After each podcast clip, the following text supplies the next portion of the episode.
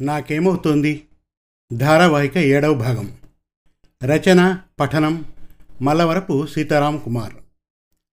గత ఎపిసోడ్లో హన్సిక మూడు రోజుల నుండి కనపడడం లేదని ప్రవల్లిక చెప్పడంతో ప్రమీలతో పాటు ప్రభాకర్రావులో కూడా ఆందోళన మొదలవుతుంది. ప్రియా కూడా కాల్ లిఫ్ట్ చేయడం లేదని చెబుతాడు ప్రభాకర్రావు స్నేహితుడి రూంలో ఉన్న తరుణ్ణి కలుస్తాడు ఉదయ్. హన్సికని తను హత్య చేసినట్లు ప్రియ తనతో చెప్పిందని అంటాడు తరుణ్. ఇంతలో ఏసీపీ నుండి కాల్ రావడంతో రిసార్ట్ దగ్గరకు వెళ్ళాడు ఉదయ్. ఇక నాకేమవుతోంది? ధారావాహిక ఏడవ భాగం వినండి. తన కారులో రిసార్ట్ దగ్గరకు వెళ్తాడు ఉదయ్. అప్పటికే సిఐ మురళి డిటెక్టివ్ పురంధర్ గారి అమ్మాయి ప్రవళిక అక్కడ ఉంటారు. వాళ్ళకు కాస్త దూరంగా ఎస్ఐ రంగనాథం అతని పక్కనే రిసార్ట్ మేనేజర్ సందీప్ చేతులు కట్టుకొని అతి వినయం చూపిస్తూ ఉంటారు. ఉదయ్ రాగానే మురళి ప్రవళిక అతన్ని విష్ చేస్తారు. గతంలో డ్రగ్స్ రాకెట్ పట్టుకున్న కేసులో ముగ్గురు కలిసి పనిచేసే ఉంటారు. ఉదయ్ కూర్చోగానే మురళి అతనితో ఇప్పుడే మీ బాబాయ్ ఏసీపీ ప్రతాప్ గారు ఫోన్ చేశారు. మీరు ఇక్కడికి వస్తున్నట్లు చెప్పారు. మీ సహాయంతో ఈ కేసు తొందరగా ఓ కొలిక్కి వస్తుందని ఆశిస్తున్నాను అన్నాడు. మీలాంటి అనుభవజ్ఞులు కేసు డీల్ చేస్తున్నారు. పైగా పురంధర్ గారి అమ్మాయి ప్రవళిక పక్కనే ఉన్నారు. ఇక ఈ కేసులో నా అవసరమే ఉండదనుకుంటున్నాను. నవ్వుతూ అన్నాడు ఉదయ్. తర్వాత మురళి రంగనాథం వంక చూస్తూ రిసార్ట్ రికార్డులు సీజ్ చేయమని ఏసీపీ గారు మీకు స్వయంగా చెప్పారు కదా? అని అడిగాడు. చెప్పారు సార్. నేను బయలుదేరబోతూ ఉండగా సందీప్ స్టేషన్కు వచ్చాడు. తన రిసార్ట్లో దొంగతనం జరిగిందని రిసార్ట్ రిజిస్టర్లు సీసీ కెమెరా తాలూకు హార్డ్ డిస్క్ ఎవరో ఎత్తుకుని పోయారని కంప్లైంట్ చేశాడు. తర్వాత నేను రిసార్ట్కు వెళ్ళి అతను చెప్పిన విషయాలు నిజమని ధృవీకరించుకున్నాను.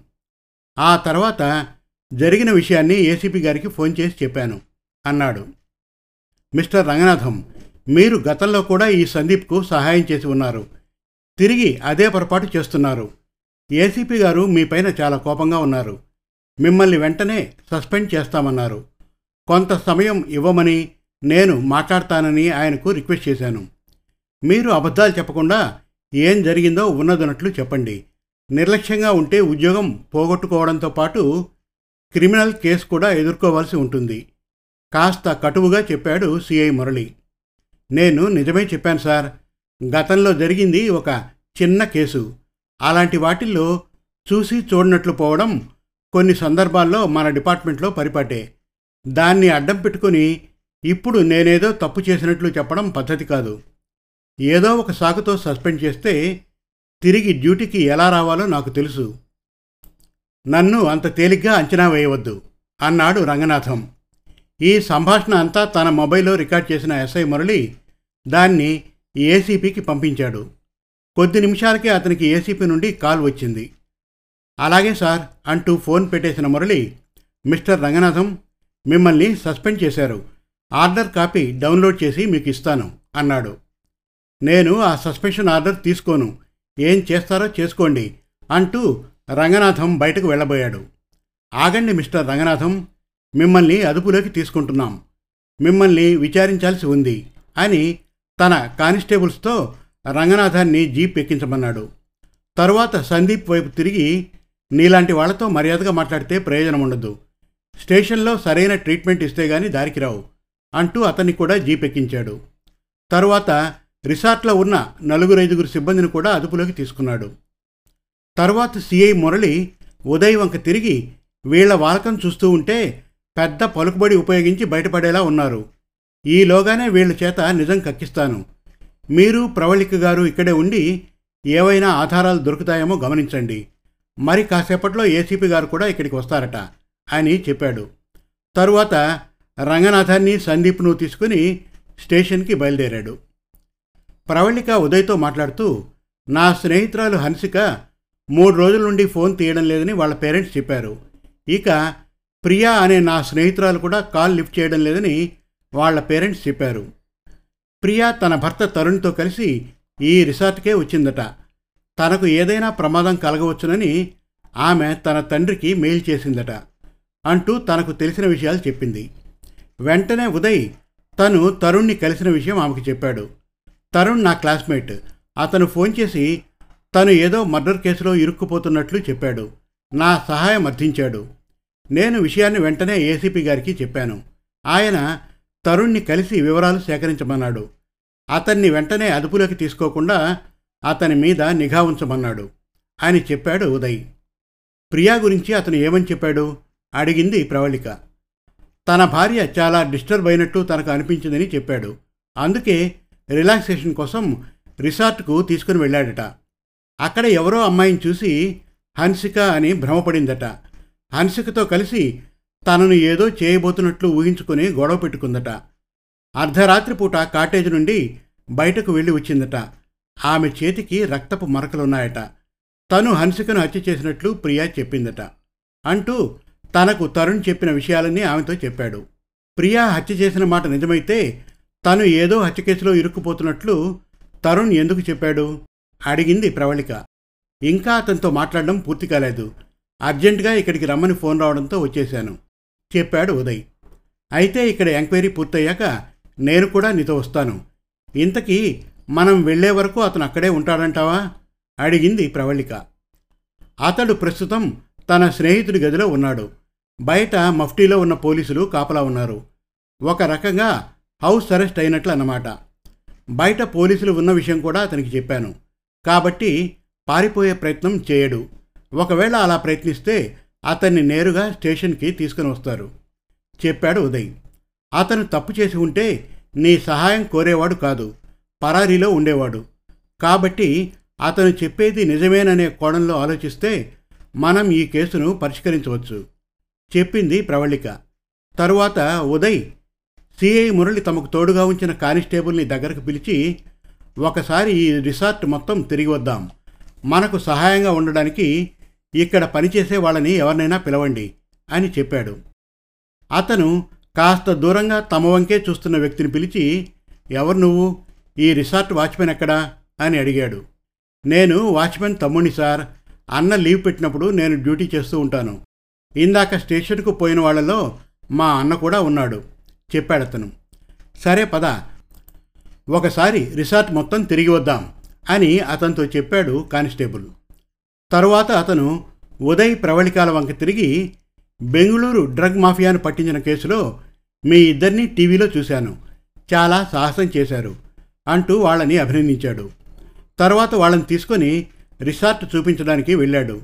ఆ రిసార్ట్ పచ్చటి పచ్చికతో ట్రిమ్ చేయబడ్డ క్రోటన్ మొక్కలతో చాలా ఆహ్లాదకరంగా ఉంది. చెట్ల మధ్యలో ఒకదానికి ఒకటి దూరంగా చాలా కాటేజెస్ ఉంటాయి. ఒకచోట స్విమ్మింగ్ పూల్ మరొక చోట ఆర్టిఫిషియల్గా ఏర్పాటు చేసిన చెరువు ఉన్నాయి. ఆఫీస్ రూమ్ దాటిన తర్వాత కొద్ది దూరంలోనే ఒక రెస్టారెంట్ ఉంది. అందరూ ఆ రెస్టారెంట్ వైపు వెళ్ళారు. అక్కడ క్లూస్ టీంకి సంబంధించిన ఫోటోగ్రాఫర్ ఉదయ్ ప్రవళికాలను చూసి విచ్ చేశాడు. ఇక్కడకు వచ్చి వెళ్ళే వాళ్ళందరినీ వీడియో తీయమని ఏసీపీ గారి ఆర్డర్ సార్. అలాగే మెయిన్ ఎంట్రన్స్ దగ్గర కూడా నిఘా ఉంచారు. బయటకు వెళ్ళే వాళ్ళను వీడియో తీయడంతో పాటు వాళ్ళ ఐడీలు చెక్ చేస్తున్నారు అని చెప్పాడతను ఉదయ్ రిసెప్షన్లో ఉన్న వ్యక్తి వద్దకు వెళ్ళి తన మొబైల్లో ఉన్న తరుణ్ ఫోటో చూపించి ఇతన్ని నిన్న చూశారా? అని అడిగాడు. చూశాను సార్. ముందు ఒక అమ్మాయితో వచ్చాడు. తర్వాత మరో అమ్మాయితో వచ్చాడు. అందువల్ల నాకు బాగా గుర్తున్నాడు. నమ్మకంగా చెప్పాడతను ఉదయ్ వెంటనే తరుణ్కి కాల్ చేసి ప్రియా ఫోటో పంపమన్నాడు. ప్రవళిక హన్సిక పేరెంట్స్కి కాల్ చేసి తన ఫోటో పంపమంది. మా అమ్మాయి విషయం ఏమైనా తెలిసిందా? ఆతృతగా అడిగారు వాళ్ళు. ఇంకా లేదు. మీరేం భయపడకండి. ముందు ఫోటో పంపండి అంది ప్రవళిక. వాళ్ళిద్దరి ఫోటోలు చూసిన రిసెప్షనిస్ట్ అవును సార్ వీళ్ళిద్దరితోనే ఇక్కడికి వచ్చాడు అన్నాడు అతను. తర్వాత హన్సిక ఫోటో చూపిస్తూ ముందు ఈ అమ్మాయితోనే వచ్చాడు సార్. అదుగో ఆ కార్నర్ సీట్లో కూర్చొని చాలాసేపు మాట్లాడుకున్నారు. తర్వాత దగ్గరలో ఎవరో కూర్చోవడంతో ఇద్దరు ఫ్యామిలీ రూమ్లోకి వెళ్ళారు. దాదాపు ఒక గంట అక్కడ ఉన్నారు. ఇద్దరూ బయటకు వెళ్ళిన గంట తర్వాత ఇదిగో ఈ అమ్మాయితో వచ్చాడు అంటూ ప్రియా ఫోటో చూపించాడు. చెమటలు పట్టాయి ఉదయ్కి. తన అంచనా తప్పు కాబోతోందా? తరుణ్ నేరం చేశాడా? తీవ్రంగా ఆలోచిస్తున్నాడు అతను. అతని చేతిని తన చేతిలోకి తీసుకుని మృదువుగా నొక్కింది ప్రవళిక. రిలాక్స్ ఉదయ్ ముందు ఇక్కడ కాఫీ తాగుదాం అంటూ లోపలికి నడిచింది. కాస్త దూరంగా నిల్చున్న కానిస్టేబుల్ని వాచ్మెన్ తమ్ముణ్ణి కూడా తమతో రమ్మన్నాడు ఉదయ్.